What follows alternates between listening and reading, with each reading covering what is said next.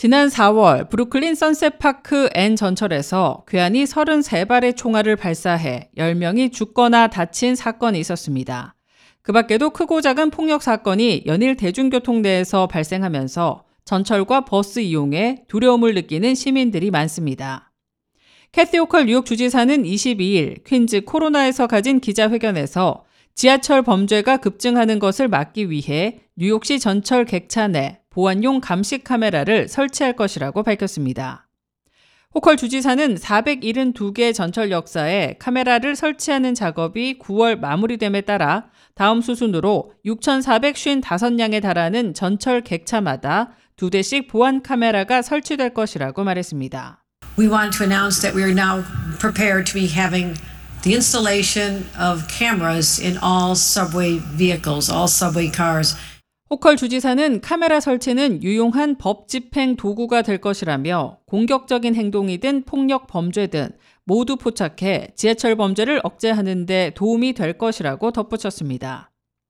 브루클린 N 전철 총격 사건을 비롯해 9월 11일까지 올해 뉴욕시에서 발생한 대중교통 내 범죄 건수는 전년 동기 대비 45% 증가했습니다.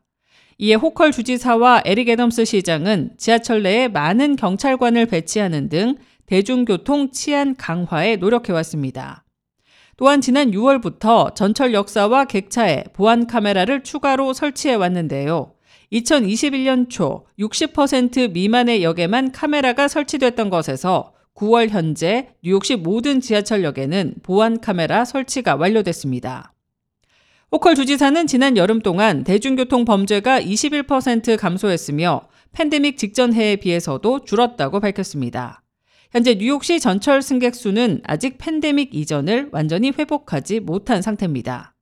잔 올리버 MTA 회장은 지하철 내 수천 명의 경찰이 추가로 배치되면서 승객들이 더 안전함을 느끼고 있다며 카메라 설치 프로그램은 그 다음 단계의 진전이라고 말했습니다.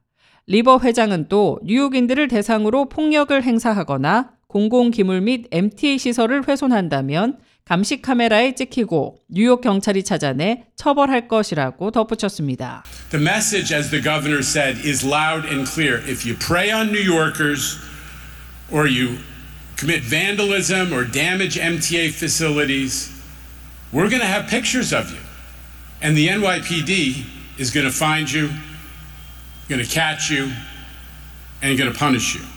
한편 주지사실은 12,000대 이상의 카메라 설치를 위해 연방 보조금 200만 달러와 주 정부 예산 350만 달러를 합쳐 자금을 조달할 계획입니다.